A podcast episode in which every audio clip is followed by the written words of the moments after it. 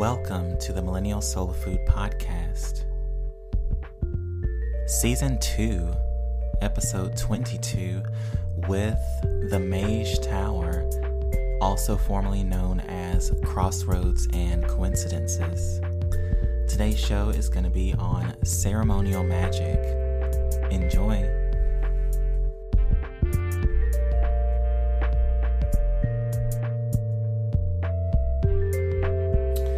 Y'all, what's up? It has been a minute since I've been on here.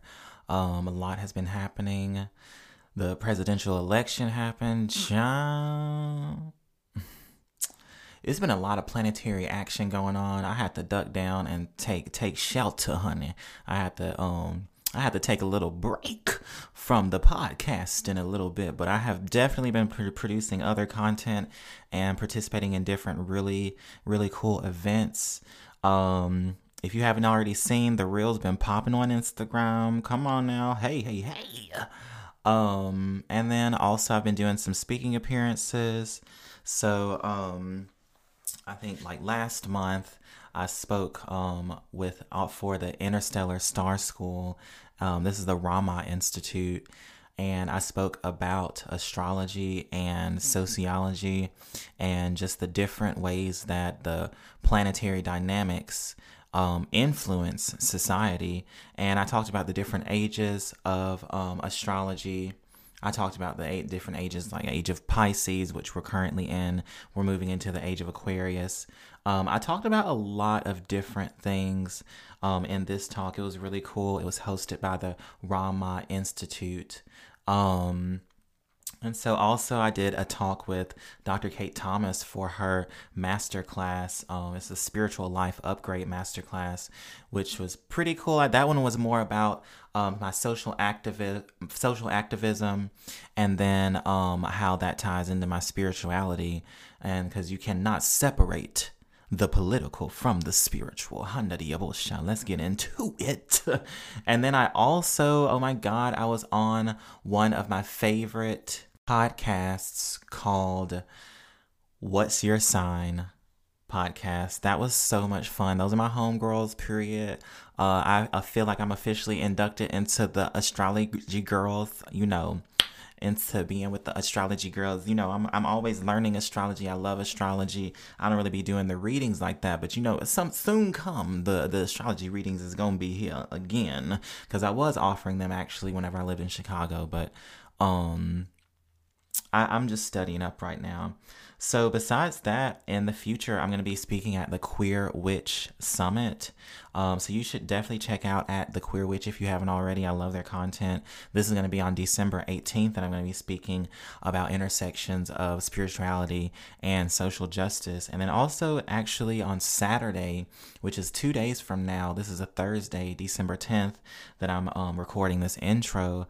I am going to be um, in this it's like Sage the podcast takes Yale Cabaret. So um, it's going to be a healing session, basically a healing kind of hour long um, skit, if you want to call it. And my part is actually um, I'm going to be playing an extraterrestrial or an ancient starseed ancestor who kind of comes in and gives a tutorial on um, candle magic, but also its utility um, in the context of the age of Aquarius. And I also talk about some other other pretty cool shit. Um, besides that, check out my Patreon if you haven't already. I have a lot of different things and different um, mini courses that I post on there. Um, that's patreon.com slash millennial soul food. And then um, let's see what else I got going on. I'm also going to be debuting some courses soon. So some courses on hoodoo, um, some courses on spell casting, also um, some tarot card courses. So look out for those in the new year. I'm currently doing a lot of my planning right now, and I'm going to debut the um, the descriptions and the ways to sign up at some point. There will be limited spaces. I think I'm going to do 13 spaces per class. Um, just so that I can be pretty interactive um, and have time for people to ask questions and all of that kind of stuff. You know, ask questions, email me, and all da da da da. You know, I want to be a whole course intensive kind of thing. Also, if you were looking for someone to work with as far as digital content strategy, if you're looking to grow your social media presence, if you're looking to figure out how to articulate your specific vision through social media and digital communications and digital content strategy, um, I'm your person. I, I do that consulting kind of like on the side, but I'm looking for more people to work with because I really do enjoy um, molding or I guess putting together spiritual life coaching and business because if you have a business idea and you haven't worked through certain personal and spiritual blockages, your business is not going to manifest and your ideas is not going to come to you because your fear blockages is keeping you from listening to the messages of your guides. So that is how I try to I guess collaborate with my peoples, my the people that I work with in order to figure out just how to how to create a social media presence or how to amplify it. I also uh, do social media metrics and analytics. So that's a part of it. If you're interested, hit me up, period. Um, I think that's basically all that I have to talk about right now. Um, Crossroads and Co- Coincidences, of well, formerly known as Crossroads and Coincidences, I think is now the Mage Tower. Um, this is one of my best friends. That We've been friends for like 13 years. We lived in the same um, dorm hall together in college. And um, yeah, we're just going to be talking about ceremonial magic.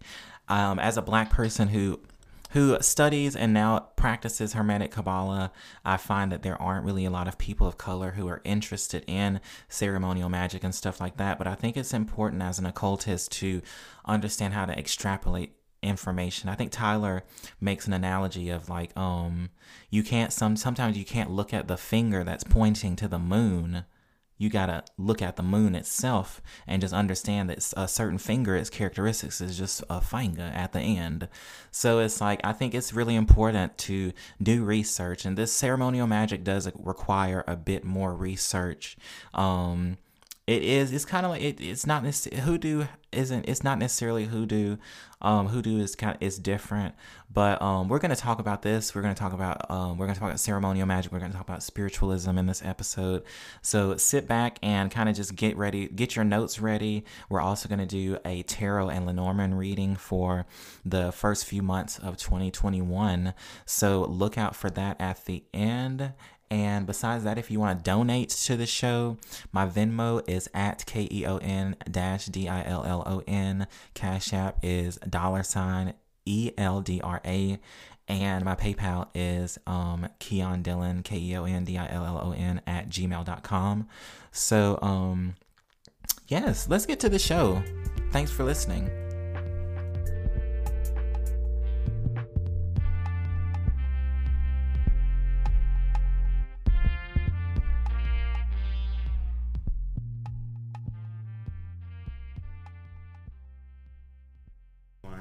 Hello, what is up, everybody? Hello, we... everyone. Ah! So, um, first off, I'm here with Tyler Firth.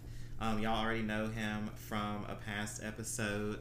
Um, Tyler Firth from Crossroads and Coincidences on Instagram. And we are currently recording this episode um, after the victory of Joe Biden um, for the 2020 presidential election. oh my God, you know, shit isn't really, you know, not like I'm saying Biden is perfect and Kamala and stuff like that, but it does feel um, pretty cool to be in this time. Um, and so this episode is going to be on um, magic, basically. We kind of want to take it back to the basics and um, talk about magic. We're going to talk about um, Crowley's definition of magic. We're going to talk about spiritualism, sigils, talismans. Uh, we're going to do a tarot reading, tarot and Lenormand reading for the year um, ahead. And then we also want to talk about some practical tips for um, magic that you can use in this era, um, in this post Trump era. Uh, well, I guess we'll see if he if we like, I hope he doesn't do any kind of bullshit. But you never know what's going to happen with the courts, and I think is isn't he president until like January something? Yeah, it, yeah, like January twenty first. Yeah. Do you have any commentary about this? So I like. I think that the establishment that existed prior to Trump was rife with most of the problems that we complain about today. So, Mm-hmm. not Pollyanna about it, but I think we have averted a huge number of worse off timelines with this one decision. And that is just what we needed in this moment when there are too many bad things going on at one time to effectively address any individual one. Like we can't get stimulus bill Mhm. right now. We can't we can't do anything about student loan debt crisis. Maybe we can crack that egg now that this Mhm. big problem has been changed. Yeah. What have you been up to um leading up to this? How have you been like I guess have you been doing a lot of self-care or what kind of magic stuff? I mean, we actually had a coven meeting Mm-hmm. when when was that a month ago? Yeah. Oh my god, and we did some stuff on the was that the new moon? That was the new moon. But I mean, that was a kind of like astrologically tense moon, but we did some work to kind of like um dispel the the astrological influences Yeah. and so that's kind of one thing we want to talk about um, with magic also. Um, but yeah, so we did that, and then I mean, we here in New Orleans had like a hurricane. How you didn't have your power wasn't out because you live in the French Quarter. Yeah, it was only out for like three hours. But then my power, I live kind of in the birds. It was out for um four days. Oh my god. but thankfully I had asylum, so um, I was able to I was able to do my work and stuff at least. But also thankfully, you know, I don't know. I'm just thankful for community. Um, so um, yeah, I'm feeling pretty good about you know the election and stuff like that. Um, as far as the decision, um, I will say I do want to kind of create a four year plan to build up whatever I'm trying to do, you know, career wise and stuff. Cause um, I don't know, I just don't want to be trapped. Like, I mean, you, we can really help coronavirus and stuff, but I don't want to be like trapped and um, feel trapped. You know what I mean? Like, I want to be able to go to another country. The the U.S. is fucked up. I want to have like you know, I don't know. It sounds really privileged and stuff like that, but I want to have more resources beyond um, the United States. You know, I think a way of looking at it is actually like going back to magic. We, Mhm. When you're trying to do any kind of ritual work, you have to think of the means of manifestation. That is to say, like, if you did a piece of magic, what is the most likely means by which that thing will come to pass? Mhm. And so, like, if you're not doing any like lottery ticket buying or working overtime or what have you, and you're doing prosperity work, the avenues for success is, are lower.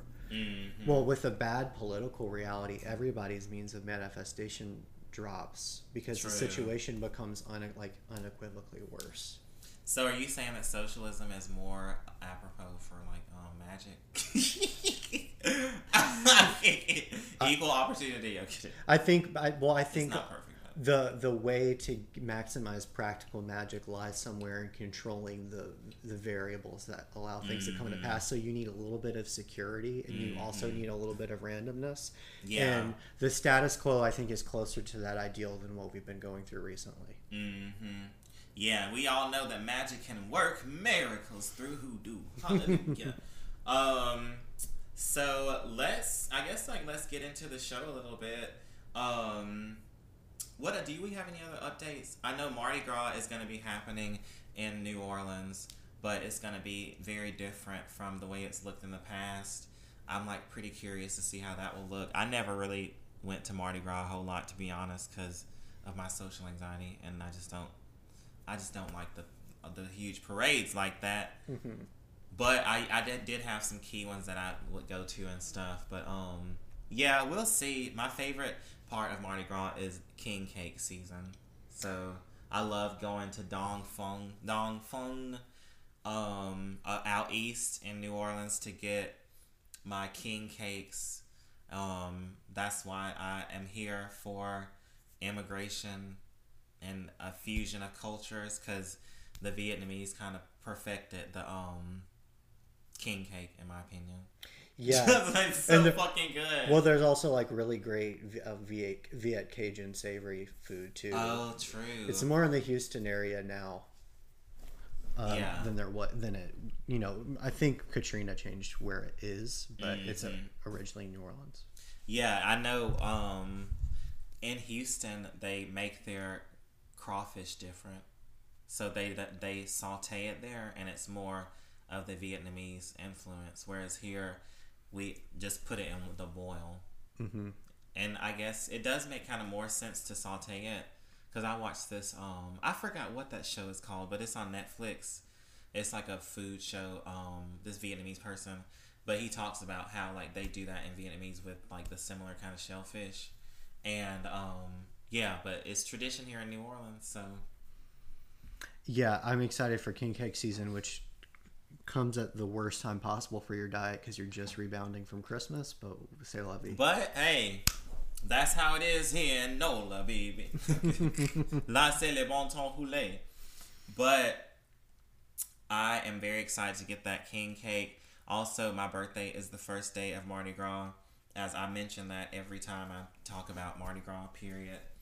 Um, yeah, so those are some updates on New Orleans. I think they're still.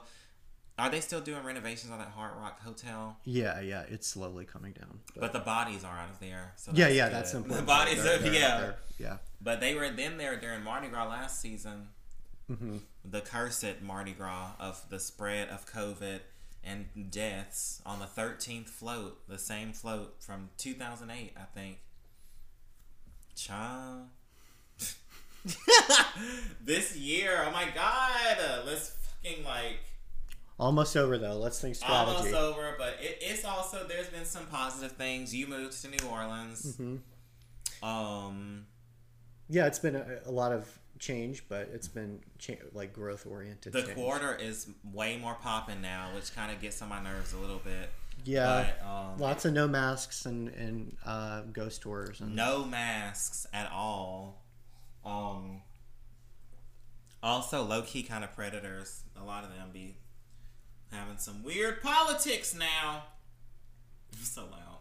Um, so yeah, let's get into the show a little bit. Okay, so first we want to talk a little bit about what magic is, um, because I know like I talk about being like a high magician and all that kind of stuff.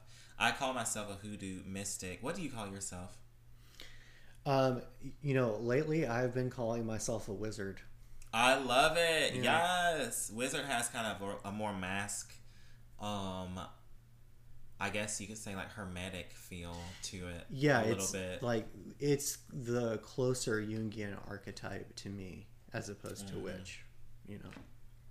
Yeah, whereas I identify as like, I guess a witch because I work with like nature and stuff like that. Mhm. And then also in Ifa, there are like witches, um, and I like do a lot of my offerings to the Iyami. Um, And I'm more like arcane side, like information and language as magic and Mhm. that kind of stuff. but we come together as magicians, and so, do you know what what is Crowley's definition for magic? Do you know? It's something along the lines of the science and art of uh, causing change and conformity with the will. So, ch- causing change and conformity with the will. And so, let's break that down a little bit. Um, so, causing change and conformity. So, change, you know, road opening or like creating a change in situation. Yeah, making the material world represent your desire, hmm And then conformity, as in like cr- manipulating it, like conforming into- to your desire. to your desire, Mhm. and through your will, which is basically that's similar to ashe or Mhm. like your juju. Because it's also like your true purpose. It's Yeah. at the same time. But then also, is your will more powerful if it's in alignment with your like divine will? Yeah. Um, so if you're doing like magic that is more in accordance with your, I guess, in alignment with your holy guardian angel or something like that, or some shit like that, you know? yeah, I think because the thinking is that the obstruction of toward your magic or the things that are roadblocks have to do with the imperfections and how you represent your spirit in the material world. That Mm-hmm. th- your perfection of accurately representing spirit is also associated with your success in other issues like practical magic. That makes total sense. And so this is um whenever they talk about systems, these are um I guess every a lot of people have heard of different systems of magic. Like I mean hoodoo is a system of magic that was created through the amalgamation of like different types of spiritual traditions of different, you know, African um well specifically West African tribes that came to well, not came, but were brought over here during the transatlantic um, slave trade. Um, so that is one system of magic. Um, I would say Ifa is a sys- system of magic. You know, a lot of secrets involved in there. I don't want to talk about that. But Hermetic Kabbalah is also a system of magic. Wicca is a system of magic. Um, so there's a lot of different systems of magic, but magic at its core is um, what Tyler mentioned as the definition, the manipulation through like, what did you say? Change, Ca- creating causing- change, yeah. causing change and conformity through the will. and the there have been moments in in history before where multiple systems have met each other at the same time and uh, through the result of trade the greek Mm, magical true. papyri they within the same incantation may call on jesus apollo like planetary spirits and like canaanite entities all in the same thing And so, what did you say that was? the the greek magical papyri like what is that? so it's the remnants of communication and trade and like creation mm-hmm. of amulets and things for people in that um, Middle Eastern, like North African mm. world at the time of, of like Greek hegemony, where mm-hmm. all of these things were going on. But there was like a, ancient Egyptian magic, Greek magic, Roman ideas, everything mm. kind of all together. And mm. so there has been a cross pollination of those systems talking to one another before. Hmm. So I think that if we have the opportunity, we should try in as respectful a way as possible to know as much as we can about what other people practice, not just what we do in our own house or apartment. You know. So yeah, it seems like an important part of being a magician. Um, well, I mean, I talk a lot about hoodoo and stuff on Instagram, but I um I also practice Ifa, and then I like I would call myself more of like a Hermetic Kabbalah mystic, cause um I'm I just been like reading the same stuff for ten years. It's so fucking deep. So, um, but I mean, there's you know there's problematic areas of it and stuff like Oh, that. yeah. But it seems like a primary thing that a lot of I guess witches and like I think the internet kind of like doesn't doesn't really convey about understanding more about being a magician is the reference to like ancient text. Yeah. So it's like you know, I don't. I think with like you know hoodoo is kind of like you know you, you can find any kind of book. It's like you know being a kitchen witch is pretty like not like I'm trying to trivialize it, but it seems like a lot of high magic stuff from my experience is only um, available through referring to these like older texts, and then also it's like the only way that you can like understand things on a um on like deeper levels. Uh, I think part of it is that the like hermetic tradition has a very deep co-evolving relationship with like things like math and geometry. Oh yeah. And so even if you're really active in those spheres of thought, you still need reference material cuz the thinking about magic has changed with every big intellectual movement that has existed. Like mm-hmm. postmodernism affected magic.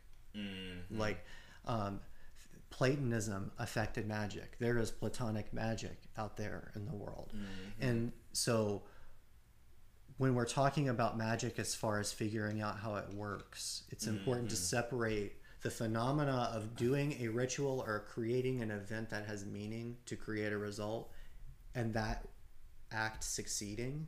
That is mm-hmm. magic apart from any tradition that you're participating in while doing that ritual. And we can look at magic as an academic program of study. Mm-hmm. where we can figure out what the underlying trends are and why things succeed because some mm-hmm. people work with spirit other people mm-hmm. are relying on like an energy model of like whether it's like chi or prana or something that they're mm-hmm. manipulating an energy to create a result mm-hmm. and then there are people who are like doing theurgy connecting to divinity to become something to create a result and so mm-hmm.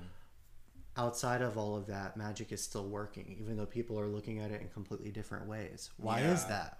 Why is that? Because I don't doubt that someone who works with the Norse tradition can create things that succeed. Yeah. Just course, because, yeah. but I don't follow their system. Mm, it's, yeah, it's different technology. And so, looking at like every other tradition as an instance where magic works, and being Mm-hmm. in wonderment of that, and wanting to learn more about it because you want to know more about magic. Yeah. you know and i think that hunger there is important and that's like Mm. that's where it goes back to the wizard archetype because Yeah. there's a hunger for the information but it's not just selfish it's about like wanting to know about everything because you are everything and that's beautiful you know Mhm. And also, a lot of the um, theories have been backed up by science as far as like, um, I have been meaning to do an episode about the gateway process, that CIA document that came out. But it explains how, like, if you go to like the Planck level of a molecule, you can see how the waves phase in and out of like known reality, and like, so you have parts of waves that you can see, but then there's other parts that go into this like infinite probability space, you know, of potential. And so it's like the waves are going in and out of that shit, you know what I mean? But they just are like they're kind of in a dense model in this reality, but doesn't mean that or in this dimension, but interdimensionally they are like, you know, going back to the space of like, you know, infinite probability and chance. So, yeah and we it's already largely considered i think solved mathematically Mm-hmm. that the there are there is some iteration of a multiple universe out Yeah. there like and all of reality is mind. So, um fuck what you heard. well, sci- well, science and math used to be e- be each other. Like that's Mm. that's where the alchemy tradition in like in Kabbalah in a different way, but uh, alchemy is the most obscure thing to study because Mm-hmm. it's about a previous understanding of chemistry using apparatus Mm. you've never seen before, using images that are like heraldric. They're like uh, people and plants and animals and things, but um, it's very hard to decode them Mhm. um, and people had an interest in not being direct when they were writing because if they were caught they could be killed by the mm, church. True. and so it's a hard thing to try and pick up. So if mm. you want to try like a first thing to read to mm-hmm. get started i think the summa perfection perfectionis is like the best. It's in the mm. middle uh, of the whole development of alchemy so you can kind of look to the past and look to the future at the same time. Mm-hmm. Um, and you will learn all the b- vocabulary you need in that book. So if you want to start, that's where you should look. That's what's up. Um so let's see.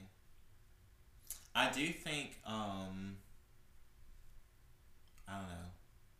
I think it's important. I just want to encourage people to kind of do more reading um just to kind of figure out what kind of magic they're interested in. Um we also wanted to talk a little bit later on about um, your process for like make, making like talismans and stuff like that. So that'll be a really cool way to talk about like um, infusing your own, I guess, like ashe into a certain magical, um, magical object almost. Um, Interesting thing to note is that in the in the Hebrew Bible, there are all sorts of banned forms of magic, like What? aeromancy, like reading the clouds and Yeah. things. That's explicitly forbidden. But making a golem to perform a function for you, putting a spirit into clay, is allowed. what? and um, the Sefer Yetzirah has Mm-hmm. material in it, which is like one of the founding books. So there is a long history of putting things in spirits. So I guess I kind of wanted to talk a little bit about um, what spiritualism is, because I do feel like um, people like hoodoo, for instance, is it's like spiritualism. Spiritualism is more kind of like I guess like a theory or a theoretical model. Um, what do you know about spiritualism? Well, spiritualism is also used as like a, an umbrella term for a series of m- movements in like mysticism and magic that happened um, when seances were at their height. Like it's that era of magic about like the conjuration of spirits to. I feel like it's really popular in Latin America. It too. is. Uh, Kardec, I believe, is the guy Yeah, who's got the. yeah. I think the the that K A R D E C. I think that book thrived there. I can't be quoted on that, but uh, Yeah, he's one of the principal people. Um, but yeah, it's only one of a series of models of how magic could operate. Right? That There's one that spirits, entities, whether they're deities or ancestors, are helping us accomplish some aim. So that's like one magical lane that some people operate in. Mm-hmm. So it refers to both, like that kind of movement that exists in Latin America and the use of spirits in a spirit model of magic. Yeah. So you could, I could see how that term could be a little fluid. Mm-hmm. And um, do you? Let's see. I know that we were talking earlier about planetary alignments and planetary um, influences. Mm-hmm. Um, maybe we should talk a little bit more about counteracting astrological influences. I guess it's like if you need like a road opener or something, so that you can do manifestation work. And then also we were going to talk a little bit about the, the hexing. Mm-hmm. So yeah, let's like let's get into that. Um, what are some recommendations that you have about um, ways to counteract any kinds of like you know retrogrades and stuff like that? So you can you can use the squares and intelligences that are in Agrippa's three books of occult philosophy. Um, I don't know that he created those. I think that that is one of the things that he imported into his work from elsewhere. Mm-hmm. Uh, but you can also use individual sigils that you make yourself that that are formed like you know I I experience a smooth Mercury retrograde. You know, or, or you know, I have abundant opportunities before me. Like, think about what the problem could be when that shifts in, and create a series of intentions that um, insulate you from that threat. So if Oh, the communication is breaking down, work as bun- um, many things as you can in favor of you having good encounters and communication before it switches into that state. Oh, that makes total sense. And so, for people who don't know, a sigil is basically where you like write a sentence and then you like remove the vowels and then you kind of make it into like a symbol. Um, Yeah, that's the main method that a lot of people start with is that you take the intention and you want to frame it positively. You don't want to say like I will not experience fear. You want to say I am courageous, you know. Um, and frame it as if you already have the thing is even better. Um, and then some people eliminate all the vowels and repeating letters and just form a, a symbol out of the shapes, the lines they have available from the letters. But it, you can do that for a while, but it can actually look any kind of way. Um, so, like, I will, I have a language I built from scratch, like in a like channeled state. The individual letters were formed in a connection, and I built a grammar and all this kind of stuff. Um, and so I will make sigils out of a language that doesn't even exist other than in my own head, and it will work. So you don't have to do anything that people tell you to do. Just frame the psychology the right way, and make sure your wording is good, and then make whatever shape in that trance state comes to you. That's just fine. And you can also use the internet. Yeah. you can use uh, what's that scribe dot- sigilscribe.me. or something like. Yeah, sigilscribe.me. Um, and that will basically put it on a square of- Mm-hmm. of digits. It's like kind of a mathy thing, but it you know it can be helpful to do like thirty at a time for a Mm. bunch of different ways. Like instead of saying I'm going to do a binding love magic spell on somebody to get them in, Mm-hmm. do uh, a lot of the intentions that make you the kind of person that people could notice and fall in love with Hmm. just look at the world around you what you have going for you what you perceive as your strengths and play up to those Mm-hmm. and uh, do a bunch of them at a time, along with something that you know is going to work. Like, um, I will eat rice, and at some point you're going to eat rice, or I will drink water, and that one succeeding can help push all the rest into formation. And so, um, do a bunch at a time about the situation, and it will make things a lot easier. There's a good motto to work by. It's divine short, enchant long. So hmm. try and stick to your divination reading within a short range of time. Because hmm. as time progresses, there's entropy and things get harder to see how they're going to play out. Hmm, its accuracy diminishes to some degree, it seems. Um, it, but enchantments need a bunch of alignments and coincidences and, and raw opportunities to be arranged. So them having some time is really helpful. So you're better off enchanting about your long-term issues or working like manifestation and square, in square quotes, uh, magic about it, um, and keep your divination short. That sounds kind of like that um, Vodou Gnostic workbook. They have something. It's like a computer model program thing, and you put like, I think it's like you use different intentions. Like some of them are like super real, and then some of them aren't. But it's like a kind of like computer program that you use for like magic. If that makes sense. There are Does that make sense? technomancers out there. There are people who are taking things from grimoires and digitizing them and put like making summoning platforms that have LED lights effects and What? there are the the rabbit hole goes very deep on that subject. Well, let's dive into it a little bit. Let's what okay, so yeah, so I think it's interesting um just understanding the internet as like an entity and like a spirit um that has the ability to help you manifest. It's like a kind of template where you can um do ritual and magic to like manifest change or you know Yeah, it- it's a conduit that makes things possible to actualize themselves. Like you know, so it's a it is definitely a source of power. hmm And like, what would you say like writing a spell program would look like? Um, you know, in I know that there are people who toy around with that in programming languages. I don't Mm. I don't know a, a ton about that. I feel like you could do that in HTML. Yeah. Mm-hmm. I think we're ultimately going to get more mileage out of learning the insights we have from programming and Mm. migrating those to how we think about magic pragmatically. Mm. Um, but you know, I'm I don't have like a soldering iron and stuff. I'm not that. That's not my gig. But hmm um, clay still has a lot of principles to pay attention to. Yeah. So let's talk a little bit about um, clay and talismans, and um, I guess also I wanted to inf- like it kind of emphasize um, the importance of ceremonial magic. Um, what would you say the definition of ceremonial magic is?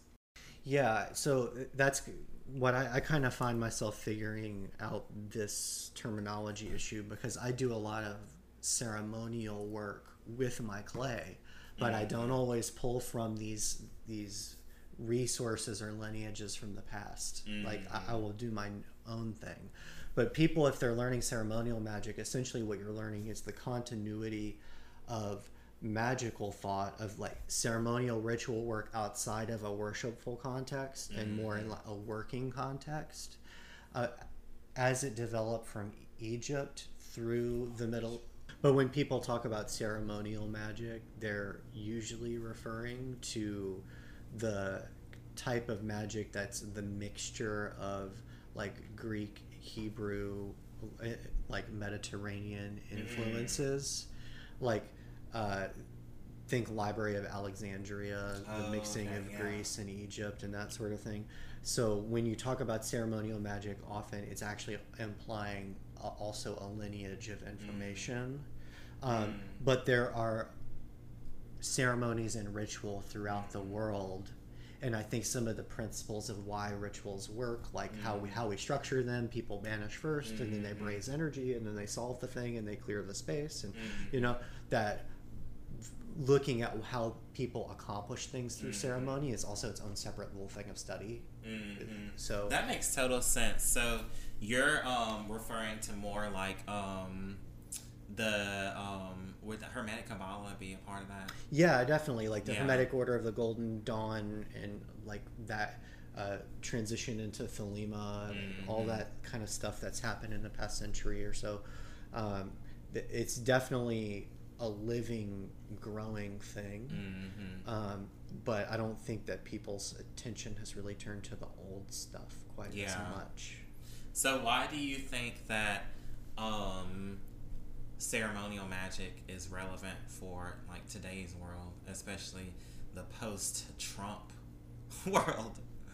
Well, I think the Hermetic tradition, everyone took it to be their business to know as much as possible because especially during the Renaissance, there's this idea that like you could be a Renaissance man who knew everything. Mhm. People had the attitude like that they were going to know everything in one life and master the world, and it was like a real, it's a really powerful position to operate from. Mhm. Uh, but it commands a depth of study from a lot of different stuff. Um, I think ceremonial technique is powerful right now um, because a lot of us come from Western structures Mhm. that, like, even if you're not Christian per se, are you know who Archangel Michael is? Like, you have a Mhm. sense of the energy, or like even the ideology of like you know realism versus essentialism and stuff Mhm. inside of the West is built for you you to jive with the system for it to like sync with the way you view the world. Mhm. And so it's worth looking at even once just to understand what you would do with that stuff from the West magically Yeah. even if you don't choose to pursue it as what you do all the time. Uh, in terms of uh, how we address a shift in politics and how do we grapple with a world that has become really difficult through magic, I think we need to be strategic about taking the time to manipulate variables that are not direct. Mm-hmm. So it's one thing to try and turn a hurricane Mm. when it's already formed and coming toward you. Mm-hmm. Turning a hurricane by manipulating the average temperature of the water inside the Gulf and Mhm. the the average pressure and like doing a bunch of separate intentions for a, things can create a cloud of probability that results in the thing you want. Mm-hmm. So just be, just because you don't have success when you state your intention as like I want to get this into my, my life because X Y Z. If you Mhm. think about all the different ways you could change your timeline to be more likely to give you what you want, you should be pursuing those things. Mm-hmm. Like do do sigil work for your memory or Hmm. like you know you can make long-term investments magically you can Mhm. enchant things that will help you over time and it's worth doing that extra bit and not just practicing something that we obsess ourselves with magic Mhm. only when you're stressed out about not getting things to go your way Mhm. So do you think you could we could be doing talismans for being cloaked from the police? yeah it's like knowing that there is a if you believe in the force of that Mhm. if you believe in the force of magic then you should be excited to use it in as many Mhm. ways as you can you know that respect the world around you and help your relationship with it but are also actively advocating for your interest Mm-hmm. So what are some ways that you have used ceremonial magic in your everyday witch life or warlock wizard life? Wizard life, life. um, i think uh, invocations in the morning ritualistically are Mm. really healthy and, and important i think that it's a good way to start your day consistently with a Mhm. routine of bringing up some energy and acknowledging some divine truth for Mm. yourself Mm. um, that regardless of how your invocation is arranged, you need to br- be bringing pure energy into the system early in the day, Mhm. and then ending some ritual in the evening to banish that energy. Lesser ritual, le- le- the lesser ritual, of the pentagram that has a banishing and invoking form, are what a lot of people use for that. Mhm. Um, but try it and see what it's like, and if there's something you really want to change after time, you should feel free to create your own. Mhm. Like it's like the difference between learning to p- play the piano by only ever playing other people's songs Mhm. and realizing that you can play the piano to express purely what you feel. hmm So would you say for people who um aren't don't know anything about this, like would you say that the banishing is to banish whatever you might be carrying from the day, or um, what would you say it is? Yeah, or like we could kind of frame it as rectifying the energies, particularly elemental energies that surround you. Mm, That like restoring things to fac- factory default mm, in a mm. sense. Like Oh, okay. you're you're not just like pushing things out. You're realigning yourself to where your center of gravity really is. Mm-hmm. And um, so just a reset, I think may, might be the most accurate analogy. Mm-hmm. That makes sense. Um, so I kind of wanted to talk a little bit about like um, using the like angels and well not using them but utilizing like angels and planetary alignments and planetary hours. Because I know we did something I think did we do a ritual? That Yeah. was like yeah time to that. Um yeah let's talk about that a little bit like as far because there's like different forces that are um associated with different hours and all Mhm. that kind of stuff like essentially for as long as we've had the time system we've had we've had a system that dictated what planetary influence ruled Mhm. over a given hour now the hour that you see on the clock is not the same as the planetary hour but if you google you can easily find a planetary hour calculator that will give you the chart of when each planet is going to be the planetary hour mm-hmm. um, and so if you're doing something and you're really planning a ritual, it really behooves you to think of that and when you choose to time it. So, Mhm. you know, if I want to get the most Mercury energy possible in a non Mercury retrograde time, do something on a Wednesday during Mhm. daylight hours when Mercury is ruling. Or if you want to do a money richer Yeah, you would you would choose Thursday. Thursday, and you would look Thursday the for planet real. Jupiter. Like those basic things of like not just using astrology to tell you what's in your chart to tell you about yourself, but Mhm. you, learning to use it as a tool to tell you about what's going on in the world and how it can inform your choice in your craft. Mm-hmm. That makes total sense. Um, and so, I mean, I feel like that ritual we did was pretty powerful. Yeah, I do. Do you like? Because there, there's like certain prayers that you can do or certain things you can say during the planetary hours, huh? Yeah, the Arbatel is a great grimoire for people Mhm. who want to try ceremonial magic but don't want to invest in like what we might call the furniture, like summoning Mhm. circle and triangle and incense burn and all that. The Arbatel mainly relies on prayer, Mm-hmm. um, and it is working with the Olympic spirits, like intermediary, like planetary intelligences that Mhm. govern the maintenance of how a planetary sphere operates in the world mm-hmm. um, and it gives you their their seal and the prayer to to offer at the given time to Mhm. you know petition and build relationship. And so these are not demons. No, no. These are then also it's the A R B A T E L, Mm-hmm. and these are like basically like because I've read the book, and you let me borrow it, um, but like it's basically like some of the like holiest, highest angelic forces. So it's not really like you're summoning a demon to get you five dollars. You know, it's more like it has more like meaning than like that. You know. Yeah, Um, and that's one thing about ceremonial magic. I think that puts off a lot of people is that Mhm. a lot of the foundational grimoires seem demon obsessed. A lot of the Mm. ancient magic is demon obsessed. Um, and that's just not how a lot of people really want to approach their spiritual cultivation. mhm. You know, because tastes vary.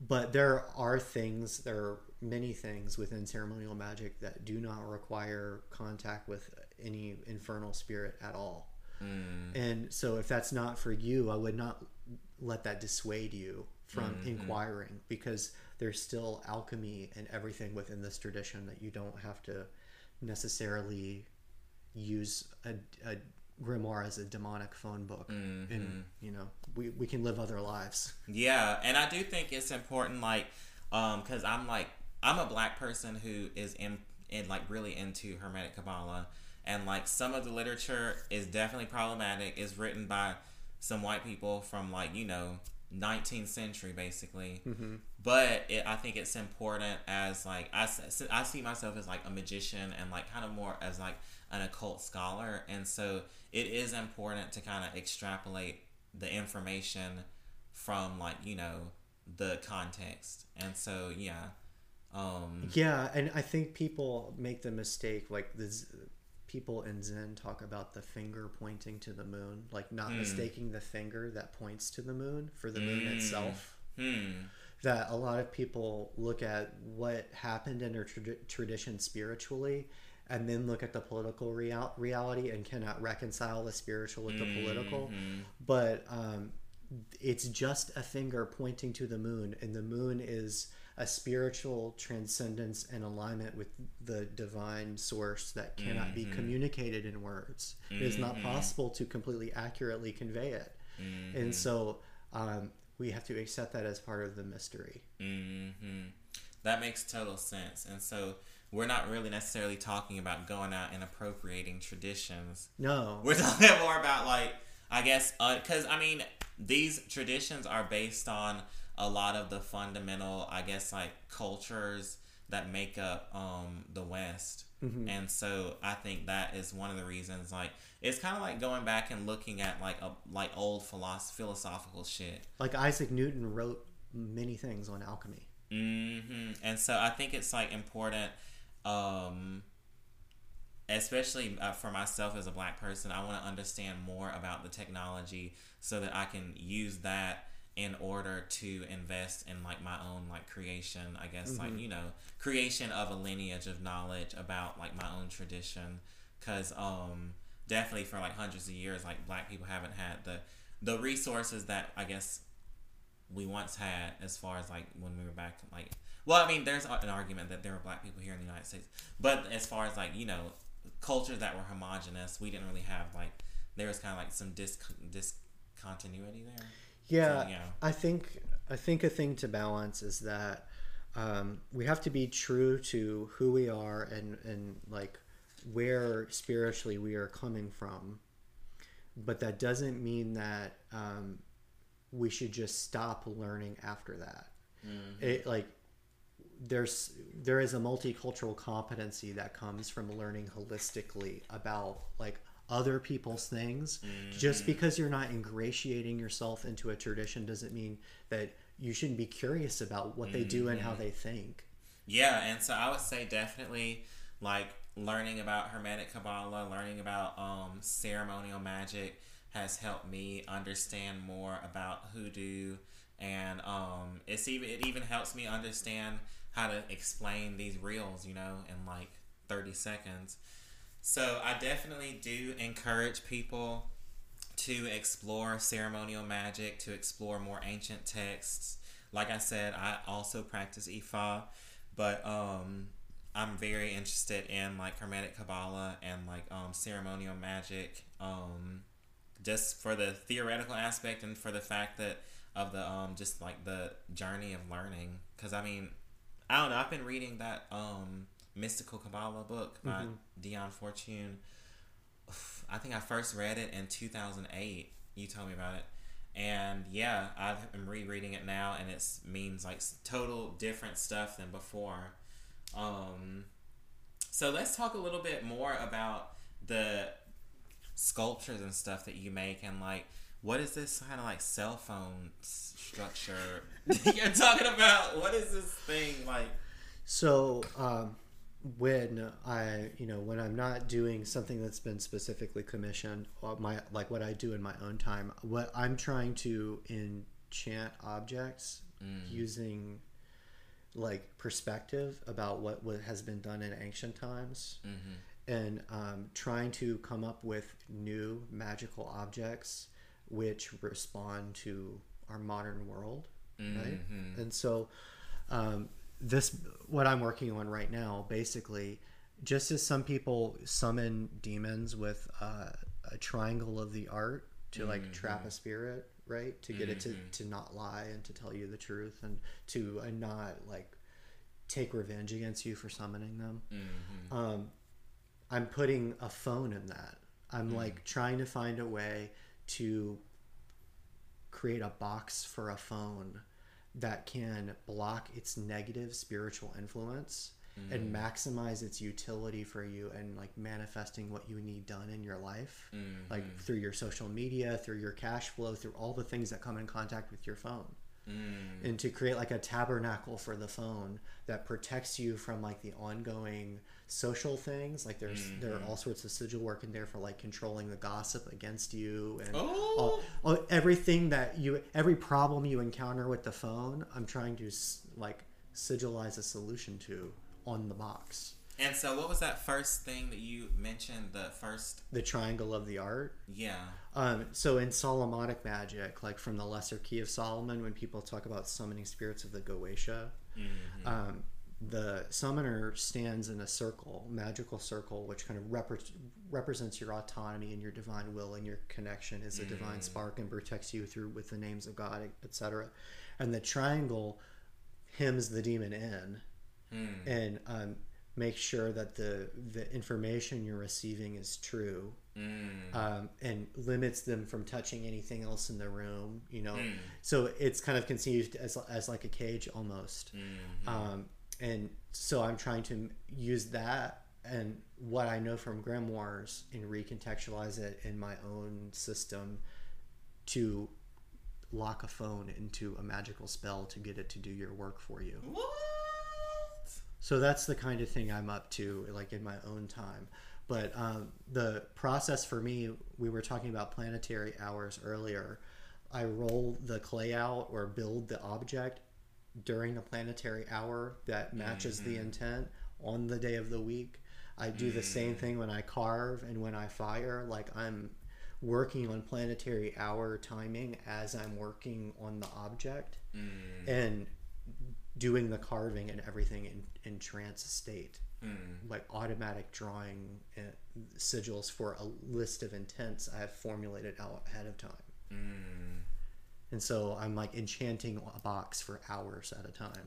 Yeah, I saw it. Those patterns look very intricate.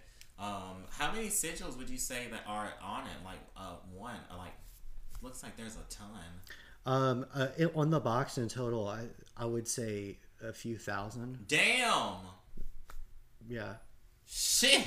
like some are really simple gestures, some are way big, complicated. They Mm-hmm. they come in together and they like tell a story as I'm doing it, and Wow. I'm manipulating the, the like thinking about the probabilities of how the box could affect people and Mm-hmm. trying to like like in trance draw sigils that solve problems. Wow, that's amazing. That's really powerful. Um, yeah, people should hit you up definitely if Yeah. they're looking for any kinds of Like I work could like that. I can make ceremonial tools. I can make uh, pentacles. I can Mm-hmm. pretty much if you can make it out of clay, I can make it. So, So you could make sigils for prosperity. I mean, I've been using a sigil, um, or what? was- You gave me a lesser key of Solomon, Well, right? no, that was Or the the, greater- that was a, a Ju- pentacle, the fourth pentacle of Jupiter. I th- or I think from the Greater Key of Solomon. Greater key of so, and the greater key of Solomon is the more It's- angelic Yeah, planetary. yeah, it's heavy planetary magic. Yeah, yeah, yeah. So I guess like if you want to do planetary magic, I feel like is pretty. it's easier to navigate. I think for a, a beginning person because you're not worried. You're not worried about like a diplomatic relationship with the spirit as And much as you are like yeah yeah you're looking to have tolerance and understanding of an Yeah. energy which already predominates your reality hmm So yeah, I'm really thankful that you gave that to me. Um, and yeah, a lot of this stuff is kind of abstract, so you should definitely go to Crossroads and Coincidences um, website to view more about um, the work that they do and stuff. Um, but I think it's just important for everyone to understand more about sigil magic, about talismans that you could even make yourself, just because um, we are living in kind of some perilous times. I know, um, you know, Joe Biden did won, or did did win the election, you know, but shit is getting real still. Like, period. Yeah. we're just in the first day, you know. So by the time this episode comes out, we'll definitely have more results. But um, but get your enchantments in now yeah, it's that time. We need to be into some cyber witchery. If you got a business or anything like that, you need to be enchanting your Instagram, like doing sigils so people see you favorably. in the light of Venus. You know what I mean? Doing on those Venus days, Fridays. Fridays is the Yeah. Venus days. So you know, really time whenever you do spells and stuff like that. That's really very important. Um, and this is kind of like that post-apocalyptic, post-Trump era um, type of um, magic that we are considering and thinking about. Um, so I think now, are you ready to do the tarot and Lenormand reading for Oh yeah. for the audience? What do you what do you want to focus on? So I think it would be probably helpful to think like three month timeline. Like let's Woo! not, let's not try and do like a whole year. Like let's not do all of 2021 because, uh, like we talked about earlier, the divination tends to work better on shorter timelines, Mm-hmm. um, and that'll get us to inauguration. True. So I'm gonna do a nine uh, a nine card or square of nine spread in Lenormand. Uh, I am working on releasing dates, but I have developed course content for Lenormand. Um, it, it will be a series of four classes, and uh, those four classes, like you know, sixty to ninety minutes each, will be enough to get you from not knowing anything about the Lenormand to being able to read the most complicated spread that has thirty six cards, um, and doing that confidently for other people. So And then Lenormand is like less of um like mediumship. Yeah, it, it's less of a focus on on um, spiritual spiritual reality and more about uh, your mundane circumstances, which that makes it a good thing to pair with tarot. Mm, Um, because tarot might tell you how you're going to feel, but not tell you why you're going to feel it. true. Whereas the Lenormand is leaning toward telling you why you're going to be feeling a certain way. Mm, So um, let's deal those cards out now. Now to inauguration day.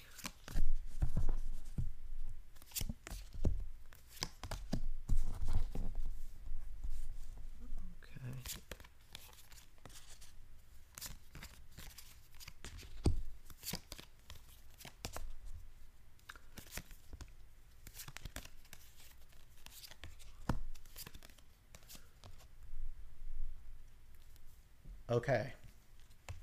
So um, the cards one through nine are child, man, bouquet, mountain, anchor, birds, garden, scythe, and house. And what that tells us is that uh, people will have a period of celebration having seen Joe Biden elected, um, but that in the near future, like when we're looking to December and January, um, we're going to really be seeing some stabilization, yes, but growing signs of obstruction and Oh. misinformation Shit. continue. That some of the old behavior, which had become a- acceptable in the Trump presidency, will be uh, reattempted. Um, oh. and furthermore, it kind of shifts topics pretty quickly and says that there may be a need for another lockdown. Because Garden Scythe and House um, is really telling me that we may have to reduce the amount of exposure, uh, which lines up with numbers that we're seeing now, um, where we really are going to continue to see rumors about Biden proliferate in uh, an alt right media and that sort of thing, but it does not communicate that there's going to be an extreme threat. That in general, the the White House will be in a better position, but that we should use the same lessons that we've learned recently about investigating material that we read and taking the time to be an engaged citizen because those problems will continue in the midst of the pandemic but our outlook will have shifted and that is what is going to really propel us to start making changes even before the the transition of power happens. Mm.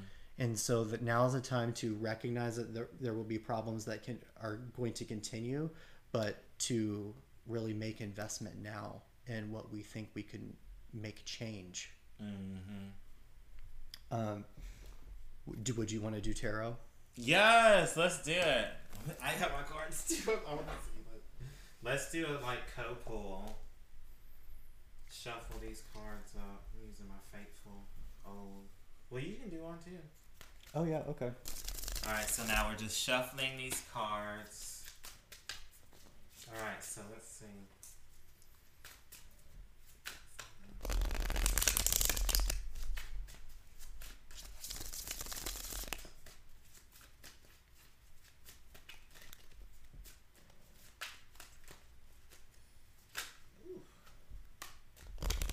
Okay, so let's see what I got.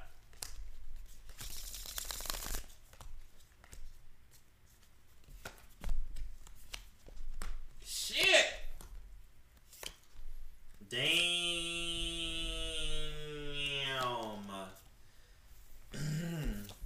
so I guess I can explain what I got, sort of. yeah. Go Um, ahead.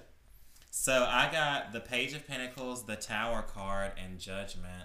So these are some pretty interesting cards. Um, definitely, the Tower card does signify a um, complete uprooting of some some shit. I would say definitely say complete uprooting of um, the political.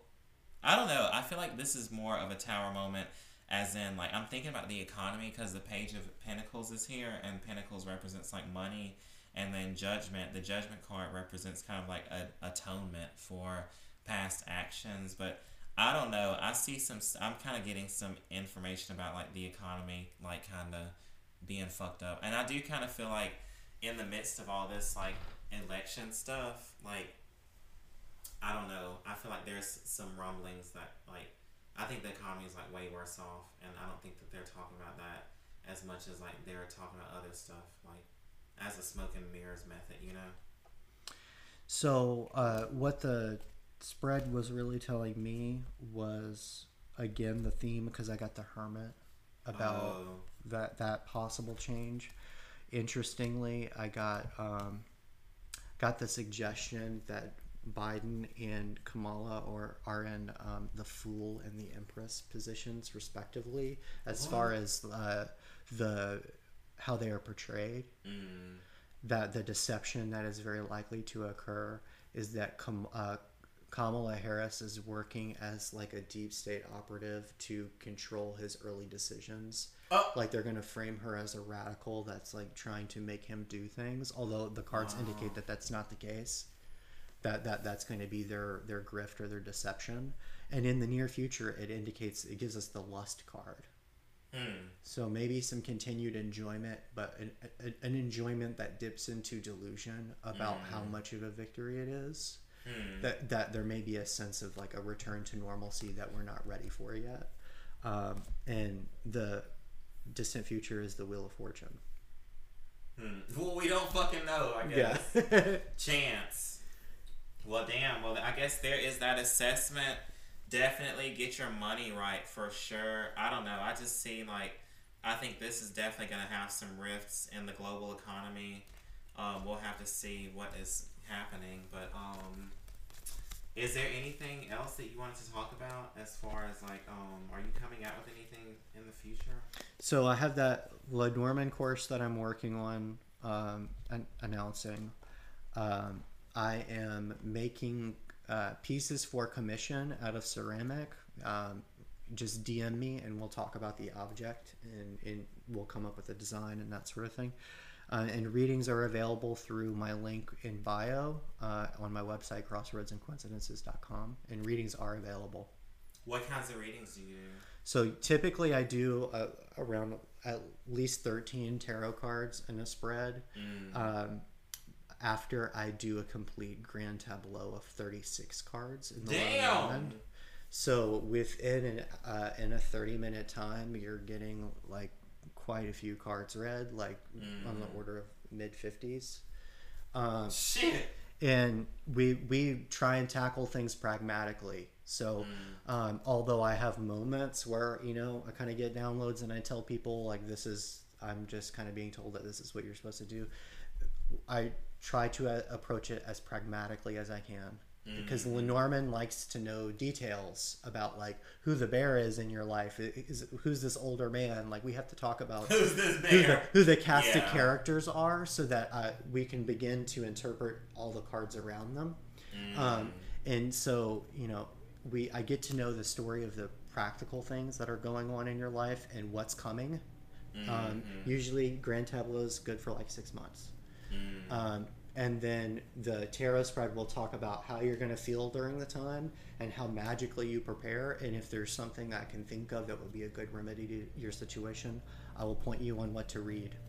You know? That's what's up. Well, do you want to plug your website and your IG? Yeah, crossroadsandcoincidences.com and the same as my Instagram handle. Yes. Well, thank you so much for coming on. Um, yeah, I'm gonna make some announcements later on. So thank you so much for coming on, Tyler. Thank you.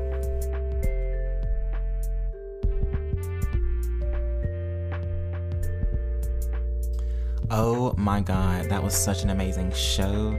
Um, like I said, um, follow the Mage Tower, Tyler, uh, formerly known as Crossroads and Coincidences. I'm gonna put the put the information to follow him in the show notes. Also, like I said, if you're interested in attending any of these events, the Queer Witch Summit that I'm going to be speaking at, and also the Yale Cabaret, definitely go to these Instagrams. Um, the Yale Cabaret is on at the Sage Podcast Instagram, and then the sign up for the Queer Witch Summit is on at the Queer Witch um, Instagram. Also, like I mentioned, check out my Patreon. I am also going to be doing some courses, debuting some courses that I talked about at the beginning. Stay tuned for that. Hit me up for any digital content strategy services that you're looking for. Um, donation if you want to donate this in the show notes but the venmo is at k-e-o-n dash d-i-l-l-o-n paypal is k-e-o-n-d-i-l-l-o-n at gmail.com and my cash app is el dollar sign eldra um, i'm sending y'all so many blessings. Uh, there's a lot more in the pipeline for me so stay tuned. And i love y'all and always find a way to keep the peace in the midst of the insanity. Hallelujah. All right i love y'all. Bye